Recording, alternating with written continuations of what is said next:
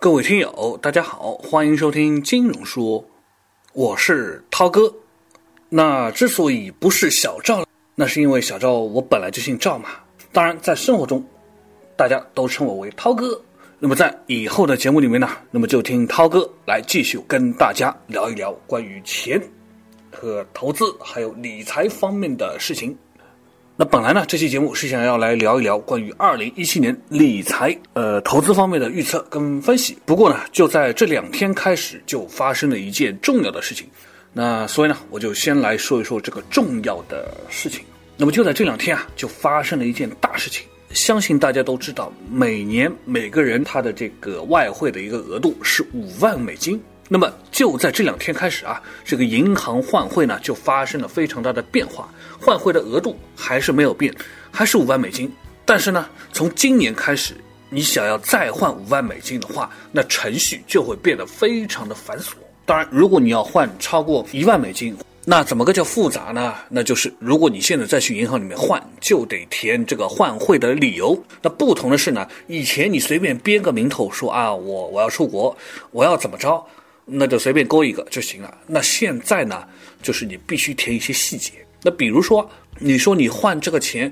你到底是你以后想要出国去玩，还是说你想要去哪里读书，还是说你想要做什么，那你就得相应的去填，你到底要以后想去读哪个大学，想要去哪个国家，就算你出去玩，你要玩多久，你是要跟团游还是自驾游，你每年的学费到底会是多少，你生活费又会是多少，你都得把它给填清楚了。当然如果你说你是去什么探亲，那你还得填上亲属的名字，以及你跟亲属之间到底是什么样的关系。那除此之外呢，还得写着你到底预计会用这笔钱在什么样的一个时间段。外汇管理局这么一做，也就实际上将你想要去投资跟投机性购汇去炒作这件事情，将原来的五万美元的额度就降到了将近一万美元左右。而且你现在去换，那些个提示的纸上还会大大的写着不可以用以换汇去什么国外买房子啊，炒股票啊，炒基金啊，买保险啊等等。总之呢，你就是现在觉得美元还会涨，你要去买美元去保值去升值的话，这些都是不行啊，国家已经堵了你这条路，也断了你这个心思。当然如果你一定要顶风作案的话呢，违反了相关的规定，那么你就会被列入一个所谓的关注名单。那如果上了关注名单之后发现你有问题啦，那之后的两年就都不可以再换汇了，你也就是表示说你被暂时剥夺了换汇的资格。那个人的信用呢还会受到影响，那情节严重的话呢，还会被罚款啊，调查，说不定还要请你去喝咖啡。当然呃，有没有人这两天已经开始顶风作案的话呢，我倒是不知道，也好像还没有遇到过。要是在听涛哥节目的里面的人啊，要是有人以身试法的话，还没有被抓住的，记得告诉我一声哈。那话说回来，可以预见的是，未来国家和外汇管理局一定还会对外汇做严格的限制。这么做呢，就是要确保人民币的这个汇率是稳定。那人民币汇率稳定呢，很多事情都可以继续稳定下去。所以呢，那些还想着去做一些什么外汇方面的这种投资的人啊，就只能搞搞这种小动作了。比如说你可以借到去搞一个 Q D I I 的这种基金嘛。那目前市面上的这种 Q D I I 的基金呢，投资范围是比较广的，什么美股、港股，还有到美国房地产、大宗商品，林林总总，选择的余地非常的多。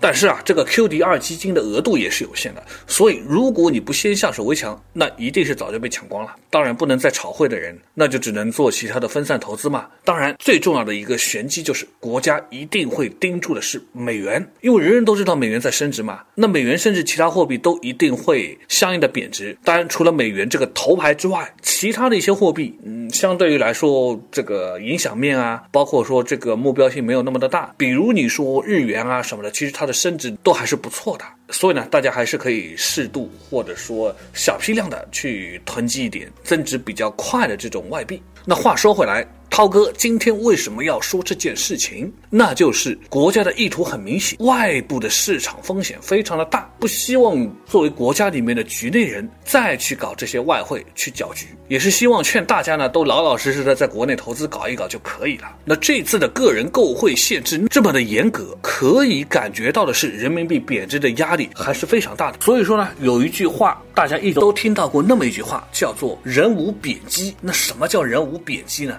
那就是人民币没有贬值的基础。当然我相信这句话说出来都是当某种笑话来听。那大家其实也知道，从二零一六年的开始到结束，它整个的人民币对美元从原来的六块四毛几到了现在的六块九毛五，还时不时的会碰一下七块钱。那如果大家都有关注的话，其实在整个二零一六年，人民币对美元其实已经贬值了 百分之六点五。 而且在二零一七年，这个美联储的主席也已经放话说，我们还是会加息的，而且有可能明年会加息好几次。好，那么问题就出现了。其实大家看啊，在整个二零一六年，美联储一直喊的啊要加息要加息要加息，其实也就那么小打小闹的来了这么一下下。那么去年的这个外汇的资金到底流出去多少呢？那么根据投行的这个估计啊，整个二零一六年中国呢流出去的外汇资金高达八千多亿，而在二零一五年的时候是七千四百多亿。那这个去年二零一六年流出去的八千多亿，还是在美联储遮遮掩掩这样狼来的这么喊的情况下。那么好了，今年呢二零一七年呢，难道今年要像水龙头一样再哗哗哗的不断的往外流，要再流出去八千多亿甚至更多呢？人民币的汇率呢现在已经徘徊在了二零零八年有史以来的最低水平。所以说这就是国家为什么要放缓这个流出去的速度，就得先打击这一批开始专门炒美元啊炒外汇的人。这也引申出来另外一个比较靠谱的一个推测，那就是整个二零一七年国家的目标和方针也是继续会防止经济下浮速度过快。那可以预计说呢，这个增长率应该还是在 百分之六 左右。那货币的政策呢肯定还是偏向于防范发生系统性的什么金融风险。所以二零一七年与二零一六年其实是差不多的，只不过会更进一步的去防守。外部的环境都不好，所以只能够做的是防守。而且我们国家现在做的是供给侧的改革，而且是要不断的深化。供给侧也好，深化改革也罢，这些都是结构性的问题。所以呢，投资的机会跟未来赚钱的机会也都是结构性的。既然是结构性的，所以呢有两条路线国家一定是会推动的，那就是经济稳增长和不爆发系统性的金融风险。要稳增长，那不还得靠投资来拉动吗？那既然是稳增长嘛，那不就还是得靠投资来拉动吗？那既然是投资拉动，那不就是政府要主导投资吗？那所以呢，相关的基础设施建设啊，以及相关的领域行业公司，它的收入一定会增长，那相对应那些公司的股票也一定不会差到哪里去。那当然，从不发生系统性金融风险这条政策，以及现在所做的管理和控制外汇的一个情况下呢，那就表示那些能够有效对冲贬值风险的金融产品或者实物资产投资将会受到热捧。那哪些东西是可以有效的对冲贬值的风险呢？那就有比如说什么沪港通啊深港通啊，那就是一种对冲贬值的风险的手段。那买黄金也是一种对冲风险的手段。